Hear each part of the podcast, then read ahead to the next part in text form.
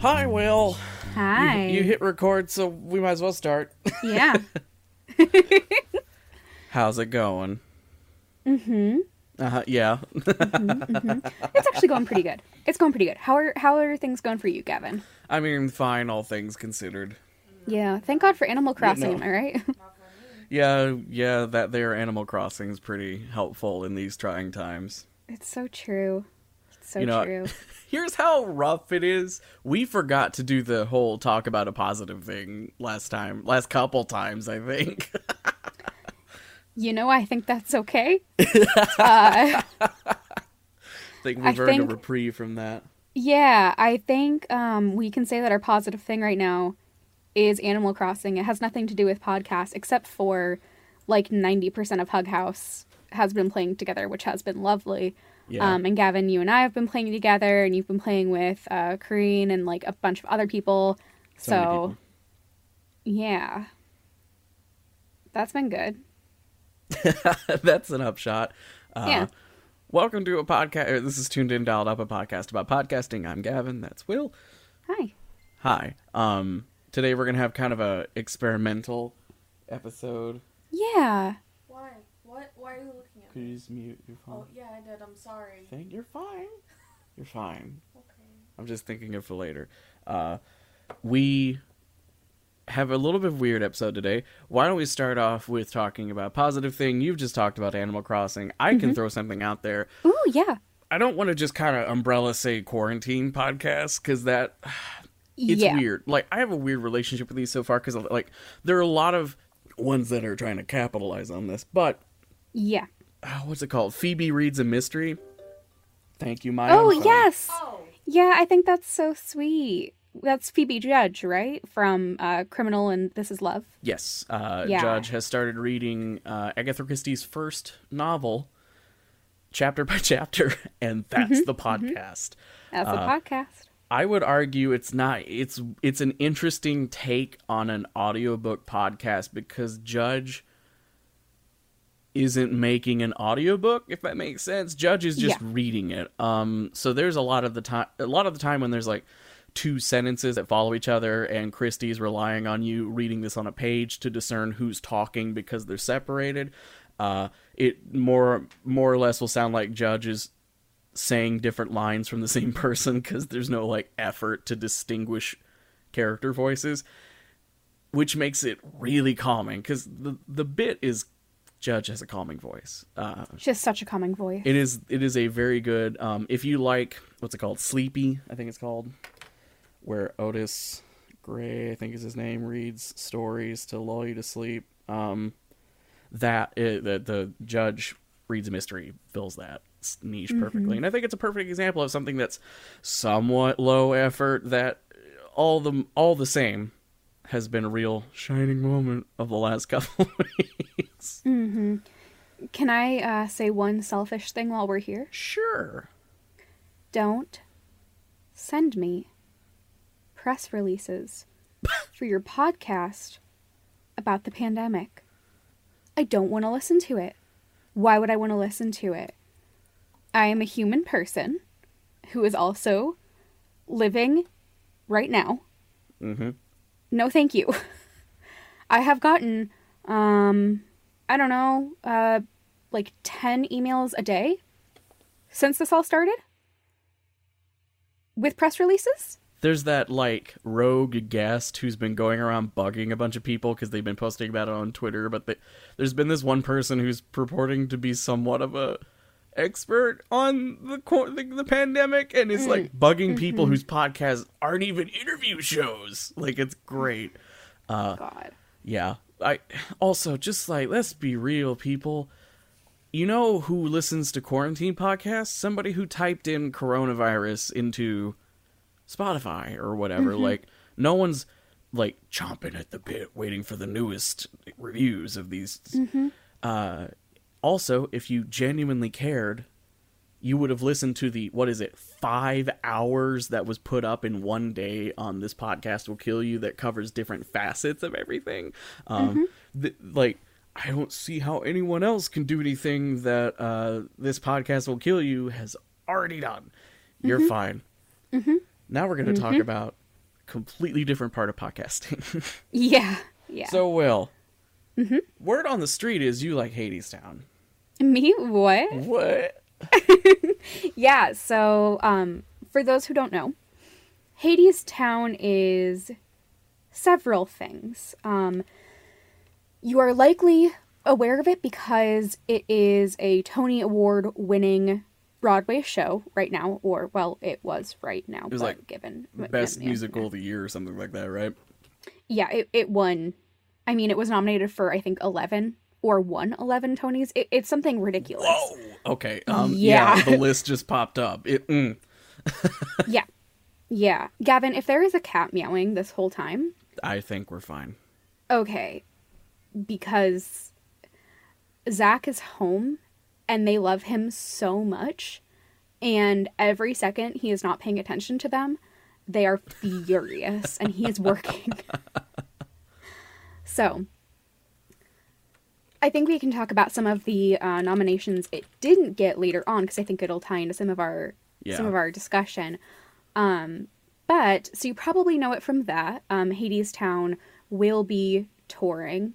Um, you know, we can just kind of shelf news on that for right now. But Hadestown started in 2010. It was a folk album, um, a folk concept album by songwriter Anais Mitchell. Mitchell had already um, had already created a few albums. They were all beautiful and gorgeous. She was being discussed a lot on NPR and All Songs Considered, um, which is a wonderful radio show and podcast. If you're looking for new music, All Songs Considered is uh, fantastic. Um, she is largely considered like one of the best modern songwriters, right up there with uh, with John Darnielle of the Mountain Goats. Um, so Hadestown 2010 was released. It was a full cast, somewhat like half modern retelling of the myth of Orpheus and Eurydice, but set in the Dust Bowl South. Um, Gavin, I think that we need to give spoilers on this ancient Yes. Greek myth, right? yeah, I I was gonna Okay. I was I was gonna start off with a conversation about maybe we won't spoil what happens, you know, at the end of Hadestown, but It is- then it, Literally an ancient Greek myth. let's be real, people. It's like talking about Titanic. Like, it, yeah. there's a difference between people running around and giving away the end of Murder on the Orient Express because it's one of the highest selling novels of all time. You should have read it by now. Um, Right. People were spoiling the movie to be dicks on the internet. It feels weird being able to swear. I've been not swearing on stuff I've listened to for weeks now. um, Bryan Cranston was in a play. Sorry, I have a list yeah. of the Tonys that Oh yeah. got one last year, and I saw Bryan Cranston. Um, Mm-hmm. People were being dicks about spoiling that, but like, it's This is it's literally ancient. it has been since I was a child that I was into Greek mythology stuff. I don't know half the things you people are talking about on Twitter, um, oh yeah. but I even I listening to Hadestown the first time was like, oh, I oh I remember, Oh, this one. I remember how this Yeah. one shakes down. yeah. Um, so I I am a huge huge fan of Greek mythology. Um, but and this might come as a little bit more of a surprise. I'm also a huge fan of bluegrass. Wait, what? Yeah, I love bluegrass. I, I love bluegrass. So Hadestown is kind of like a match made in heaven for me. I got a couple festivals down here you love. Oh, same. We actually have a bluegrass festival up in Flagstaff that's pretty well known. Um, but so the myth of Orpheus and Eurydice is that Orpheus is in some cases demi- a demigod, in some cases just like the chosen of the gods, etc., etc. Um, he is just like he is the world's most amazing musician. He falls in love with a girl named Eurydice. Um, he is not paying attention. She gets killed by Hades uh, with an asp, I believe, um, or a viper or some a snake. You know, a snake. Um, she gets sent down to Hades. Orpheus is like, oops. And so Hades hears his music, gives him one chance to save Eurydice. The catch is that he has to lead her out of Hades, walking in front of her, and not look back. And if he can trust her and trust himself enough and and trust Hades enough that he won't look back, then she'll be fine. And if he does look back, um he has to stay there forever. It's fuck. It's fucked. It's bad. It's all fucked. Um so, you know, he leads her out. He looks back. It's, it's sad. It's a sad. It's a sad thing. It's, they're dead. Um. So in this retelling that Anais Mitchell did with the 2010 album, um, Orpheus is still uh, still a musician. He is played by Justin Vernon of Bon Iver, who I did not like until listening to Hadestown. and even then, it took me a long time to like him, but I have come around. Uh, Anais Mitchell herself plays Eurydice. Um, the cast is just, I mean, it's amazing. And essentially, the difference here is that they are poor, they are starving. Again, it is the Dust Bowl South. Um, the fates are played by like a traditional three part harmony, which is killer, and they are kind of like spurning, you know, spurning things and, and these fucking cats, Gavin. I swear to God. They're monsters. Okay. The fates are sort of um, muddying things up and, and, you know, leading Eurydice away and making Orpheus doubt things. Um, and the the big thing here is that Hades, instead of being the underworld, is an underground mine city. And all of the dead are workers. And again, this is 2010. There is a very famous song about why they build the wall. And essentially, it's this idea of capitalism leading to labor that never ends for wealth that is never actually attained. Now, later on, why do we build the wall? Turned out to be prophetic in some ways, and Anais Mitchell was not anticipating. Yeah. Um, which then I think is part of the reason why it got so much more attention. So, 2010 is when I first listened to Hades Hadestown the album. It was my it was the first semester of my freshman year in college, and I fell in love with it instantly. Um, and it's one of my favorite pieces of art. The original album is my favorite iteration. So, fast forward to 2017, 2018, a year. Um, Hadestown gets an off Broadway production. Um, and that got a ton of awards and was, you know, highly renowned.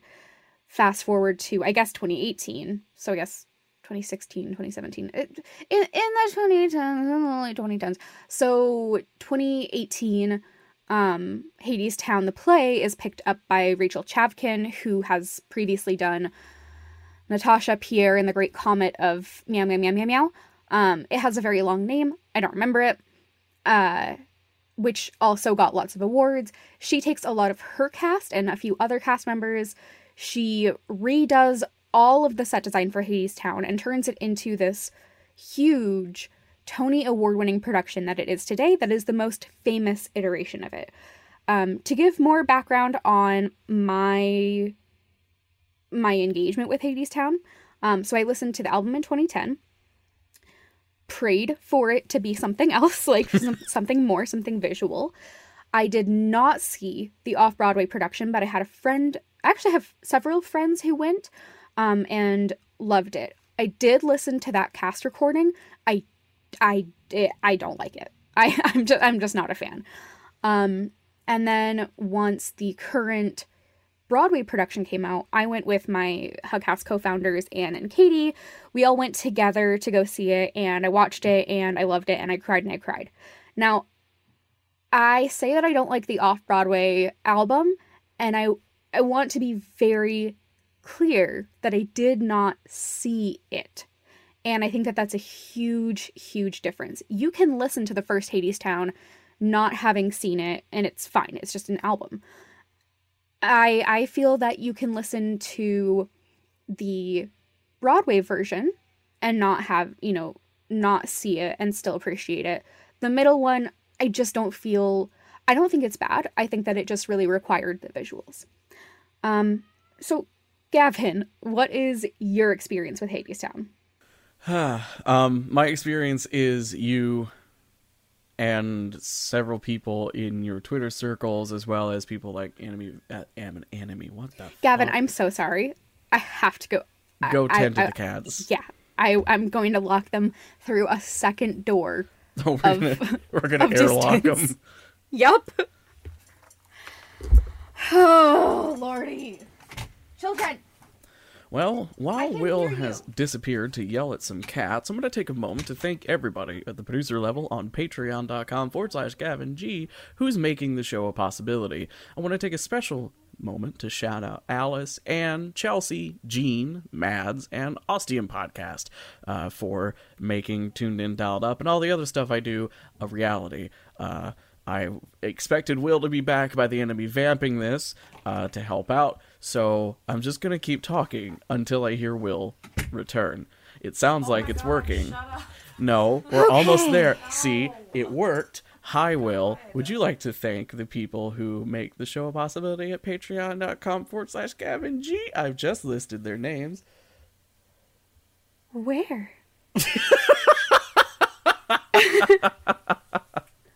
oh, out loud with your voice. Oh yeah, yeah. I was I was vamping while you were gone, and it it frustrated Jordan to no Yes. end. I love you. Dearly. Got it. No, you don't. Hey, thanks, folks. Who who are the folks? Say them again. I want to hear their The, names. the folks are Alice and Chelsea, Jean, Mads, and the Ostium podcast. Thank you all so much. Uh, that segment went great. Anyway, um, God.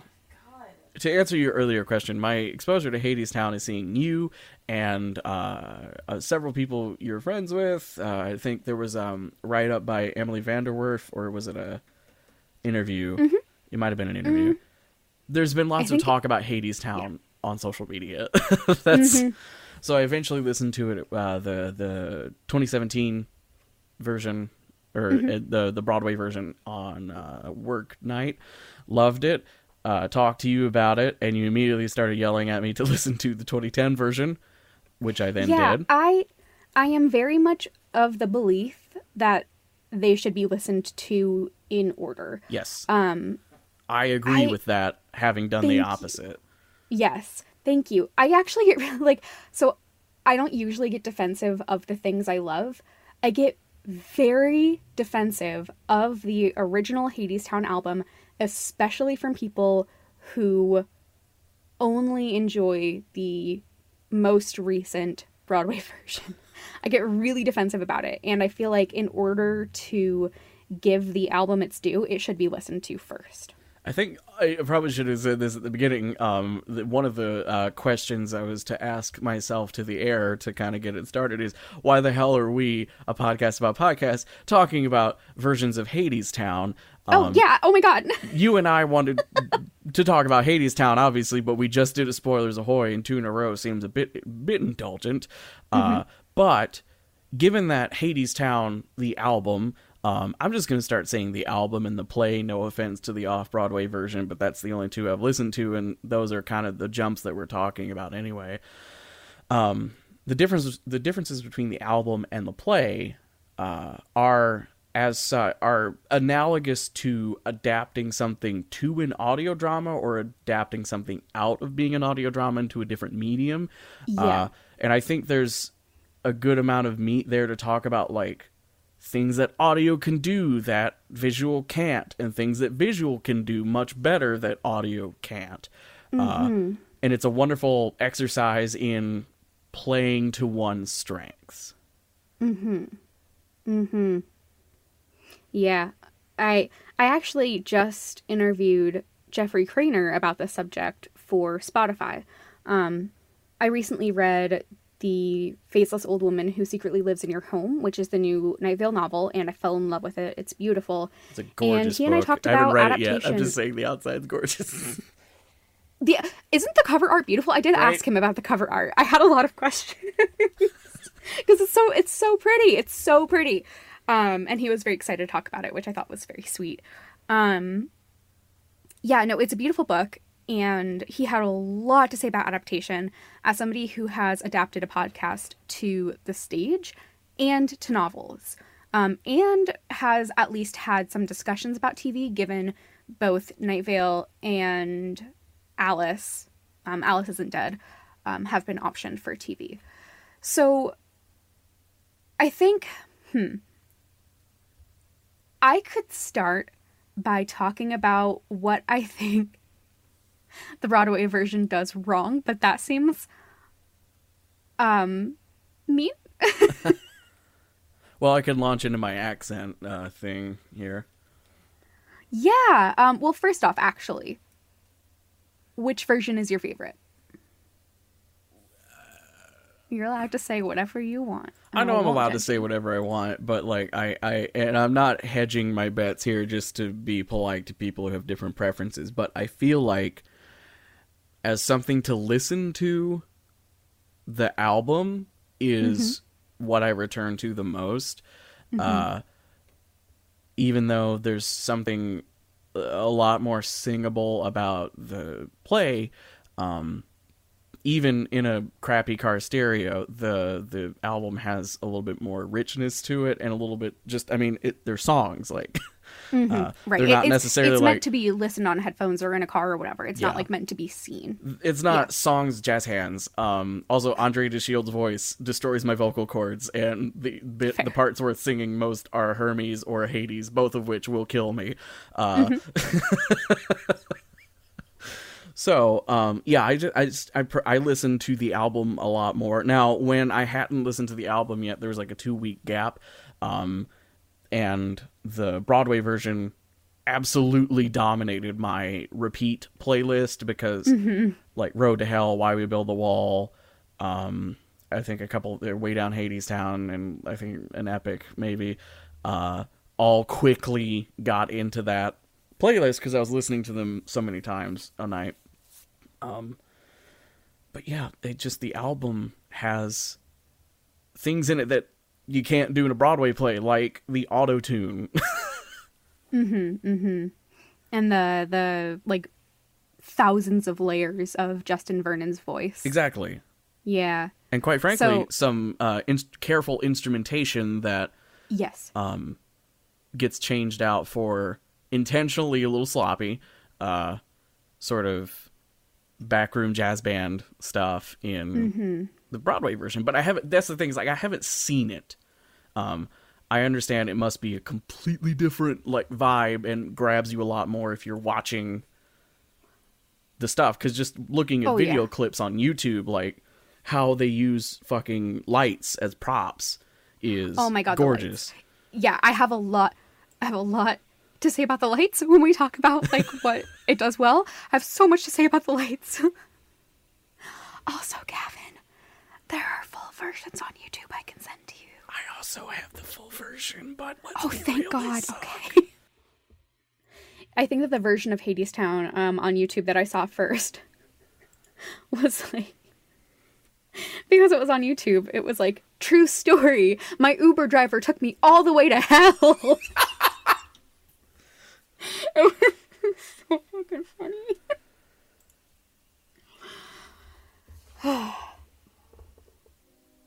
okay, to start this conversation, Gavin, you had um, some notes on accent work Yes. that I thought were just fucking genius. So if you want to launch into that.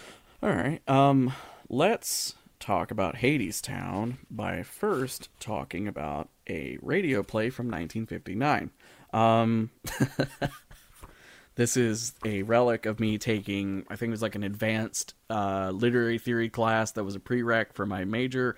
Um, which is to say, I basically paid $700 of taxpayer money to walk into a classroom and have a tenured professor talk about the fact that we were going to go into more detail on you know the five literary interpret interpretation theories that you're taught in English um uh, fuck what are they? Uh reader response historical new something uh and then there's all the sloppy not real things like marxist and queer like as if like those are you can only interpret through one of those lenses. It's complete horseshit. Um and then we spent a whole semester just going through the bare bones basics of those things again that we were taught in like English 205. It was frustrating, but this guy assigned a uh, book of Samuel Beckett um, plays, and we had All That Fall. So it means I get to I get to have read this. And the thing about All That Fall that's interesting, this is a uh, uh, it's it's a story about a septuagenarian. Yeah, it's an Irish septuagenarian woman who's walking to the train station to meet her husband, and then she meets him and they start walking back. Along the way, a lot of things happen that demean her, or just a lot of unfortunate events, and then bad things happen at the train station. Um, the thing, the reason I bring this up is in All That Fall, which was written for radio production um, Beckett made a point of asking, or uh, not even asking, telling the uh, voice actor Billie Whitelaw, says Wikipedia, that the character of the old woman, what's her name? Hang on. Uh, Mrs. Rooney. Uh, he made a point of saying Mrs. Rooney is very much Irish. Uh, like she should, she should read as Irish to anybody uh, which makes a huge difference to the play, especially when it's a sort of a BBC production and everyone else in the play has a English accent, um, which then automatically kind of infers that Mrs. Rooney, as far as several other things that she stands in for, can stand in for kind of just how Irish people are treated by English in general around that time, or some would argue in ever. uh, her being Irish changes what she says in that play without changing a single line of dialog um, Mm-hmm. Um, to that point, Hadestown, which you've mentioned a couple of times, uh, is strongly coded as being a Dust Bowl South town, um, especially in the play. Uh, and the the album version, Eurydice has a distinct Midwest twang, especially in wedding uh, wedding song. Mm-hmm. Uh, she's hired, uh, hired and Dark both have a strong sort of Minnesota thing going on to them, which, again, without changing anything about the album or the play, there's talk about uh, how Eurydice is hungry and is uh, ends up being you know seduced into going to Hades uh, in pursuit of how uh, you know uh, makes you wonder how it feels. Like it, it's every, everybody's rich down in Hadestown, according to the people that want her to go to Hadestown. She's Yeah, not from is this town. double- yeah, it's double interesting with Anais Mitchell because she's from Vermont. Yeah, Like she's not.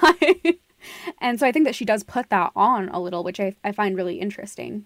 so she like you can infer that like Eurydice is not from here. It is from quite far away. Uh, Not that anyone has particularly southern accents in the play, um, but they all could slot into that easily. Hmm. Hmm. Yeah. Yeah, and I think this is um this is a great way this is a great method for conveying information, I Exactly. think in in audio where you don't have to say everything. You can you can just let these things be understood. One thing that I uh a comparison that I think is maybe apt here is uh in Wolf 359 uh Renee Minkowski. You know, her name is Minkowski. Uh, Eiffel continually calls her Minkowski because that's how it's spelled. Um, and then eventually, by the end of the series, she is like, "Hi, my name is Minkowski. Like, you can't just keep. My name is part of my heritage. Like, you can't just keep erasing that from me." Um, and we know that that's a point of tension from early on. It isn't until the pot boils over that we actually get the discussion you know um and i think that's a really elegant way of going about it similar to the accent work here Oh, uh, and if anyone out there's like, hmm, a, a radio play from 1959, maybe I want to listen to that. Uh, it's an hour long. I think it's worth listening to. Uh, fair warning, it's or no, 1957. Uh, fair warning, it's that old that uh, a lot of the sound effects are a person doing it with their mouth. Uh, the fir- the first direction in the entire play is a list of animals, barnyard animals that are making sounds, and it is just people doing noises with their mouths, y'all. It, someone literally saying "moo," like it's a real cheesy, but it's it sounds like a audio drama now trying to be corny. It's completely straight face, so you're gonna have to accept that there's a dude with like five props and three people who can make sounds with their their mouths maybe sometimes it can kind of work uh but i think it's a it's a pretty dark play i think it's worth listening to if only because the writing's really good um and what i've talked about so far uh Mm-hmm. and it's free on youtube Yeah, nice. but um so there's all these different things that you can do with audio that you can't do with visual and vice versa um i think it's interesting that you know to make the it, it's almost the opposite it feels like because the jump from the album to Broadway, the Broadway version has to have a narrative and there's way more plot. Um, A lot of things are literally explained, and it almost feels like an audio drama that's trying a little too hard. Um, yeah, can I actually launch into that real quick? Sure. I was just going to say that's what attracted me to in the first place because I really only listen to sung through stuff. Like I get I get real anxious about not getting a play and not giving it a fair shot if it's a musical and it's not like Hamilton was my first musical really cuz someone pointed out there was like one thing that happens on stage that you don't get in the recording which is horse shit cuz the ghost of Hamilton comes out during the final song and makes it super sad if you can see him while uh, his wife's singing. Uh, but whatever. So with Hadestown, yes. There we go. I think that Hadestown is a, is a great cast album to start with because you will get, other than a few scenes, you will get almost all of the content in the cast album. Mhm. Which for me is a point of tension. so when when the play started, um, I was absolutely in love with it, completely enraptured, literally sobbing, start to finish. like I was, I was crying the whole time, um, and I was madly in love love with it, and still am. But there were a few moments where I was like, "Huh, okay, that's a choice." and one of those moments for me um, was the epics. So the epics are three songs. Um, they are in the play Orpheus's like song from the gods that he is using to bring the spring and the fall back because it's just been summer winter summer winter nothing can grow really either time mm-hmm. um, which is why there is famine etc um, in the musical i mean in the in the album it's much more just a song that he is singing about hades it is like yeah halfway between diegetic and non-diegetic. It is Orpheus delivering the tale of the gods to you the listener. He is the messenger for you. Um so in my opinion, if you have a podcast which is only utilizing one sense, which is you know hearing, and then you take it to the stage, which is hearing and seeing, you can show a lot more than you than you have to tell, Mhm. right? The play somehow got this backwards. yeah the play And- kind of turns it into chekhov's six notes like yes. we, we we set up the melody in the first act so it can play off it can pay off in the third act Right. And it plays a little bit that way in the album too, except it takes the epic 1 is in a minor key and it is explaining who Hades is.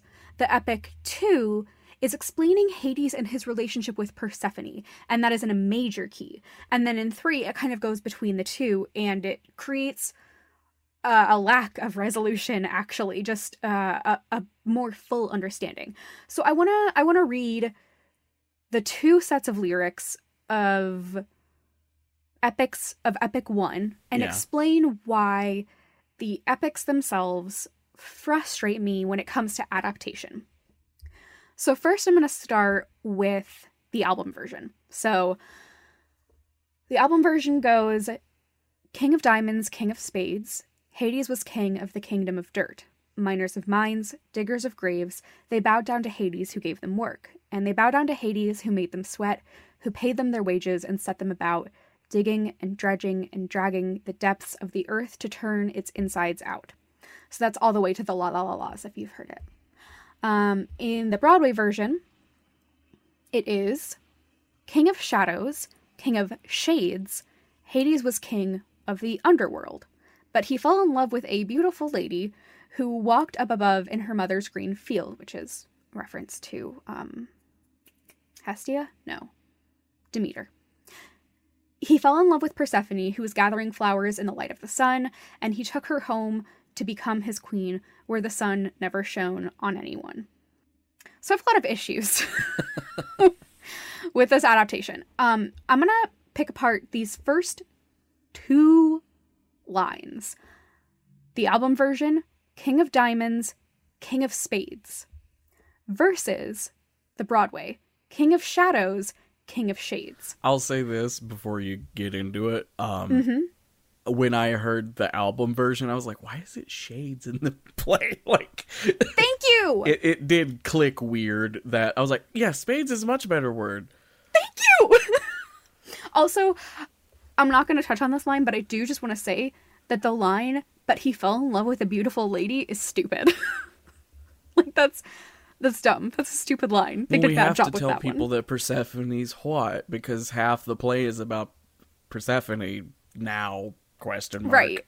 Right. Don't get me wrong. I I love Persephone. She's one of my favorite characters, and Amber Gray's performance is top notch. Uh, fucking love her. It she's so charismatic that it would be impossible to not give her half the play. Yeah. But okay, so King of Diamonds, King of Spades. Here is why this works on so many levels without being explicit about one of them. So obviously, we have here King of Diamonds, in as much as he is running the wealth of the world. King of Spades, in as much as everybody is digging and it's underground, right? So that's layer one. Layer two, there is so much discussion of gambling in Hades Town. like, first off, there is a whole song called When the Chips Are Down. There is also uh, the whole gamble everyone is taking constantly on everything. Um, it takes place in like this club where they, you know, you are positive there are card games happening. Like, so you have the deck of cards imagery. Third layer Hades is the Greek version of the Roman Pluto. The Roman the Roman god Pluto is not just king of the underworld, but also king of wealth and king of diamonds. So here we have three layers without being explicit about any of them. Yeah. And then we get to King of Shadows, King of Shades. I the the thing that it didn't feel weird the first time I listened to the. I mean, obviously because I didn't have the album to compare it to, but the Shades thing, like, there's multiple references to it being shady in Hadestown, which made me not necessarily think about it as a uh, Dust Bowl South place, even though that's what like the artwork on the original album is really throwing back to. Uh, I was thinking of it as like Southwest desert situation where shade, like kind of you know, uh, this is a horrible reference, but holes where shade is a yeah. commodity. Um, yeah, it's like the, the album version plays with that uh the in the in, inference of wealth in Hades in a way that I really like. It's also an unfortunate line because in like almost every scene um, in the Broadway version, Hades is wearing sunglasses. so calling him the King of Shades is a choice. So all of this is to say when you adapt something to the visual, you need to err not on the side of of telling more, even when you have to have a more direct narrative. You can do that in connective tissue. You need to, if anything, pull back and say less and show more. You have a whole other sense that is open to you. Mm-hmm. Um, okay, while I'm writing my my rage high before we get to the things that I think worked beautifully. Well, no, okay, let's let's let's pivot to things that worked beautifully and how that compares to this. I got Gavin, one. I have to talk about those lights. we could talk about those lights uh but while we're on lyrics because you mentioned the the wealth of Hadestown and the gambling I just want to quickly note that um I think possibly my favorite little interaction of the play is uh, Perse- er, uh Eurydice getting so seduced during way down Hadestown everybody dresses in clothes so fine everybody's pockets are weighted down um Everybody's drinking ambrosia wine. It's gold she mine. is so Hades sold Town. on this idea that Hades Yes. Town is awesome, and then it the next person singing is Orpheus. Everybody hungry, everybody tired, everybody slaves by the sweat of his brow. Like he knows it sucks at Hadestown, and there's this Yeah. like I don't know, I don't know how we would do it in a podcast, but I love it when character has a completely different perspective on something, and it creates this dramatic irony. Because way down Hadestown is uh, like it's the song of the Broadway play. Like it's the breakout thing. Everybody's singing it. It's super fun, and I think it still works in that version too. But oh, absolutely. Way down Hadestown fucking rules in Yes. the Broadway version. uh, they you can tell they ro- they pushed the boat out on this is the song. Like everyone's gonna talk about, um, ah, shit. Say anything. Say my name. Say my name in Beetlejuice. Like that's that's the song of Beetlejuice. Uh, in the album, th- that Eurydice Orpheus thing makes me want to play with interpretations a lot more because like that moment um is kind of the first time the play's like oh fuck like you can like that's the moment where you're like oh Eurydice is gonna fall for this shit if you don't know like the snake thing isn't here uh right. because I assume the play, like from my listening to it, I feel like the play doesn't toy with will it, won't it? Like, is that a thing that happens, or is it a foregone conclusion? They know because the albums existed for seven years that she gets seduced down to Hadestown by Hades, uh, and then it, you know, Hey Little Songbird, which is the creepiest thing Oh, yeah. on a couple of levels. Yeah. Favorite Hades, real quick, since it's a Mine is still the album version just cuz I it's it's the version that I think of, but I will say the Hades in both versions is phenomenal. Yes. Um the the physicality that the actor um, Patrick Page brings to the Broadway version is intoxicating. He is, you know, like Persephone in that version, he is so entertaining to watch and he has this his posture is perfect for Hades. He is so sure of himself and so confident and he is imposing but not not in a bulky way. He is imposing in such a slimy, attractive way. And not like not like, ooh, pretty, but attractive like like you want to make a deal with this guy and you know it's going to be a bad choice. But he you feel like it's going to be. like high risk, high gain, you know? there's a and if you want to look at this for yourself, um, uh, I I don't I probably won't link anything, but you can if you just look up like Hades on or uh, uh fuck uh, Like Hades Broadway. I was gonna say Hades Broadway or, or just kind of. Uh, I found it while looking up Andre De Shields stuff because there was like a video somebody made of a, com- a compilation of different songs, and they had him walking up to the mic and starting "Why Do We Build a Wall," and there's just this presence, especially on a stage that's like for those who have never seen any clips or anything of it. Um, the way the Broadway version of the play is set up, there's this track in the middle of the stage that it's basically just like a ring that's wide enough for a person to stand on.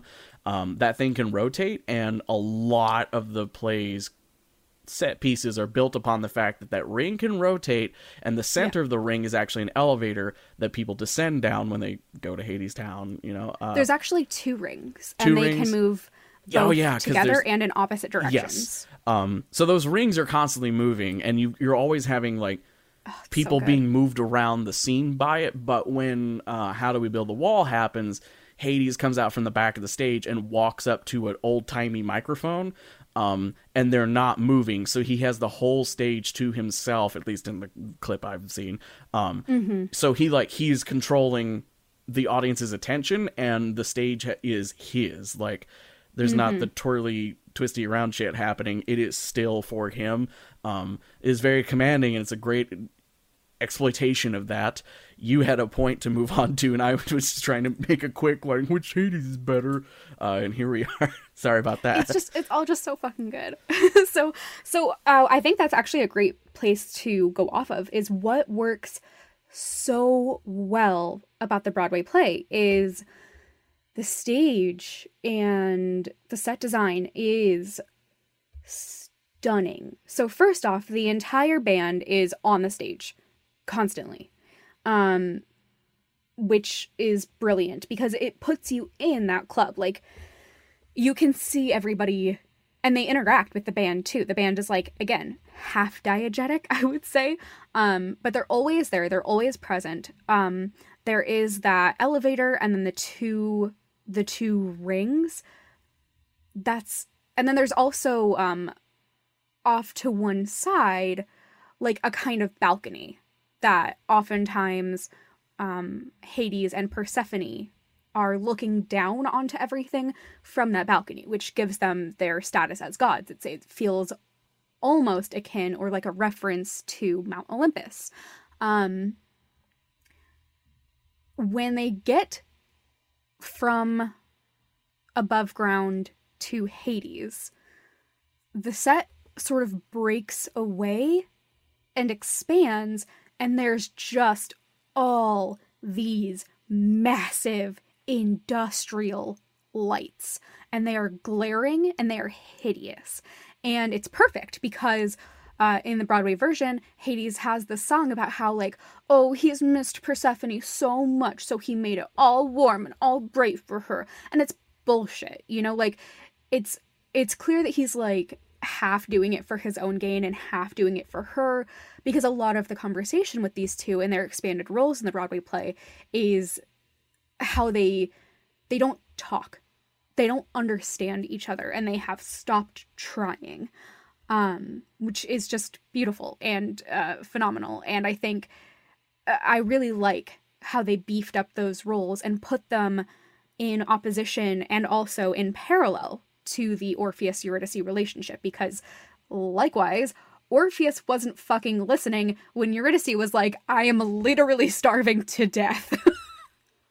um the other I think biggest thing with what works so well in taking it from audio to stage is Wait for Me is another one of those like like big pieces, big numbers in the show. Um, it's another one that they like have done on, you know, like TV and what have you. Overall, I still like the album version better, which I think could lead us into conversation about casting, which I do think that we should touch. Um, but Wait for Me in the stage show is the it's the song in which Hermes is telling Orpheus how to get to Hadestown. You'll have to take the long way down. Sorry. I know. I just I don't think I can say how to get to Hadestown without like I mean, it's, it's there's a huge difference in like like Andre de Shields like telephone wire and a railroad track and Yeah. telephone wire and a railroad like uh Yeah. Hermes in the play. It sounds like it physically hurts to do he shout. uh, He go. a dollar like it's like it's Yeah. all in the back and it's real scratchy. Yeah. I don't even think that we should touch Hermes in this discussion because No, they there's are there's there's two hours in that. Um, Yeah, and they're they're just completely different characters. And Like, speaking speaking irrevocably to what the play does well, I just want to briefly mention that I Yeah. I really enjoy that the play specifically because the beginning is like a roll call of characters. uh, uh, Road to Hell is basically a cast list. In that cast list is the chorus and the dancers. Uh, Mm-hmm. Which I, it, I again I, I don't live near now live near a big city. I can't like speak to. I've been to so many plays, um, but listening to cast recordings and whatnot, um, there just always seems to be this sort of disconnect from the dancers of the play Yes. and the people and they are who a do the singing. huge part of the play. Yes, and the play Huge. makes a point of saying, "Let's see what these folk can do." And you can like it is like even having not seen it, even though I have seen it illicitly, uh, you can tell like this is the part where a bunch of awesome dancers are running out on stage and everyone's clapping. Yeah, absolutely. Yeah.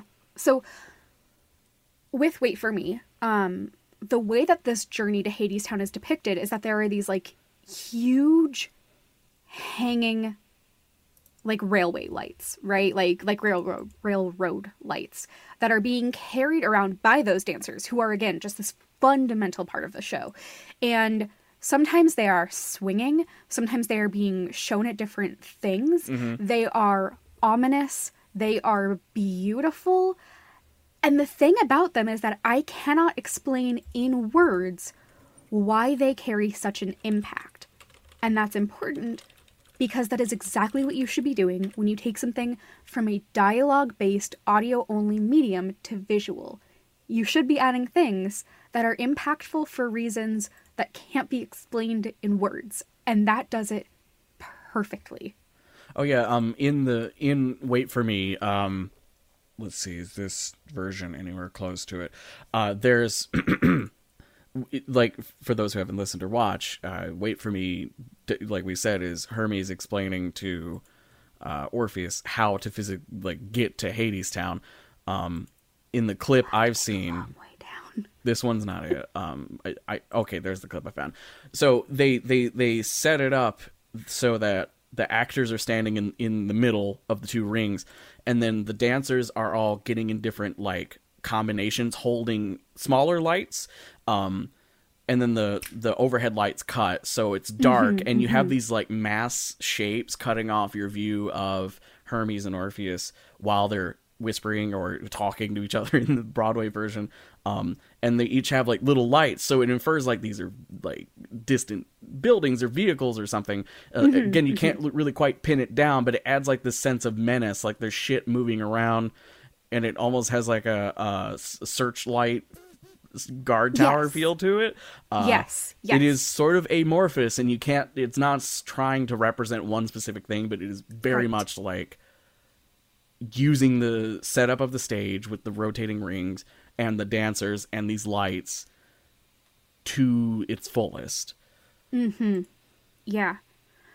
It's God, it's so fucking beautiful. It's so fucking beautiful. Ugh. Oh, I want to go see it right now. but I think so while we're talking about wait for me, I think this is another great time to talk about things that you n- need to be aware of when you're casting an audio drama, especially if it's an adaptation in any way.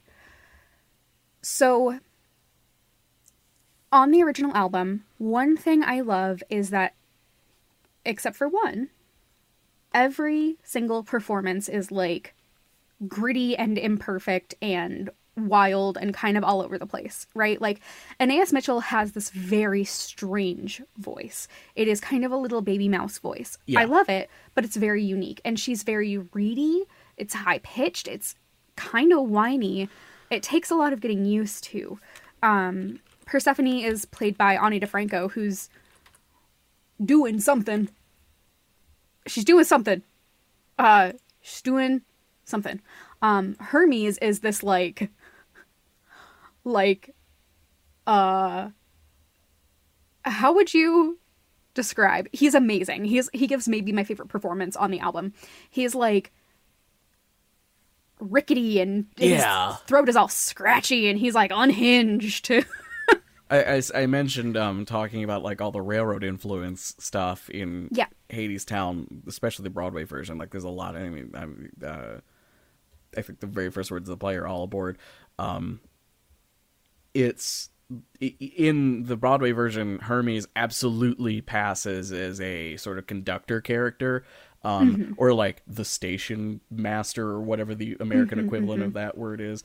Uh, In the album, he's like he he could be a conductor with like a shitty suit that's got like wear lines in it and stuff, or he could I be don't think that's the impression they're trying to give. or like a hobo, like the like yeah. Yeah. he he Like, does not it's- sound like a uh, he sounds like he would be characterized as a not upstanding person in this town that between Hadestown and wherever. Uh, It's the difference between Skimbleshanks and literally roadkill. Mm-hmm. Like, so everybody has this, like, really pointedly imperfect quality to their performance and their voice, except Orpheus, as played by Justin Vernon, who sounds like a fucking angel. yes, And part of this is because part of Justin Vernon's like really iconic style is that he has his range is wild. He has a very naturally deep low voice, but he also gets into some super high falsettos. And what he usually does is give like unreal layers and layers and layers and layers of harmonies. Um, and they, they pull that through with Orpheus. The the one of the reasons this works is because in comparison, Justin Vernon's voice again like is even more angelic. It is it is perfect as opposed to all of these really imperfect performances. But those layers also work as being part of this uh, this godly influence. He is not like a regular mortal. The earth is singing with him. In the Broadway version. so I want to start by saying I really like Reeve Carney. I think he is a great actor. Um, it was very fucking strange to be told that he played Dorian Gray in Penny Dreadful after seeing him as Orpheus. I was very uncomfortable about that. um, I think he's a good actor. I think he has a sweet little face, and I think he has a good voice. And he. The Orpheus that he plays is a much different Orpheus than the other versions. He's very naive. Very naive. Um, the problem and and I this goes back to what I was saying about those Tony nominations. One of the oh, yeah. So one of the one of the biggest controversy controversies when Hadestown was getting nominated for things was that like a ton of the cast was nominated for Tonys. Um and he was not. Reeve Carney was not nominated. And the other cast members were like, This is ridiculous. How dare you? He's so amazing. And I'm like, is he? I get it. I mean, I get it. So the problem is that you have Reeve Carney, who is not, to my knowledge, a classically trained singer, actor, or anything. Um, I believe his breakout role was when he was playing Spider Man in Spider Man Turn Off the Dark, which I mean, Yes. bravo for surviving that. Uh, Yes, and that's- congratulations. And that's, I'm not so glad you being have your spine. sarcastic. Holy shit, dude! Was Yeah. that a dangerous play? Yes. Also, um, he starred alongside Patrick Page, who played Green Goblin. Um, I read the book by one of the producers. Uh, that book is a wild ride and extremely biased, but a fun read. Anyway, um, so the problem is that you have Reeve Carney, who is like sweet and has a fine voice, up against Patrick Page, Amber Gray, and Eva the fuck Noblezada, who is amazing and has this like incredible vocal energy. She can belt, but she can also get so small and so tender. So in the mix, you just have Orpheus played by a normal dude, Reeve Carney. Reeve Carney? Yeah, Reeve Carney. And the chorus, the dancers backing him up. It's uh. so I told Yeah. I, I mentioned to you, ha- not knowing who Reeve Carney is or anybody. I, I didn't even know who the fuck uh, Justin Vernon was before listening to Hadestown. Um, it my interpretation of the beginning of Hadestown was the bit is Orpheus has the melody, but he doesn't know how to sing it yet and the gimmick is that the actor is intentionally softening their skills we should say uh, and will get progressively better as the play goes on this is Yeah. not Mhm. it and that's just how reeve carney sings he sings a lot better than i could in any given circumstance but um, like you say he is surrounded by stellar talents who are playing their parts the way those parts should be played. Uh, And then on the album, where you have the uh, where you have the ability to auto tune and self harmonize and do all the other like it. I I, look. I was gonna do a bit where I did some Justin Vernon editing, but good lord, the tutorials on how to do that on YouTube Don't don't, fucking do work. they don't sound good. Like they're like, here's how it sounds with it, and it's always garbage. Uh, Mm-hmm. And it is fucking complicated. And what he does is have an amazing music producer and sing Yes. it 5,000 times. Yes. Like, He's not just using fucking chorus settings in Echo. Like it's not. No, Right. It, it takes a lot of effort, y'all. Everyone, auto tune's so easy. No, it's not. Um, not at least for us mere mortals. But y- y- like Orpheus in the play, he has all of that at his disposal and sounds a lot better because they're aiming at things he's good at. In the play, he's doing. I'm sh- like I I can't attest to it because I don't know shit from shit, but it seems like he's really good at dancing and he's really good at being a stage presence. But the singing part, it's fine. It's fine, but everyone else is not just fine.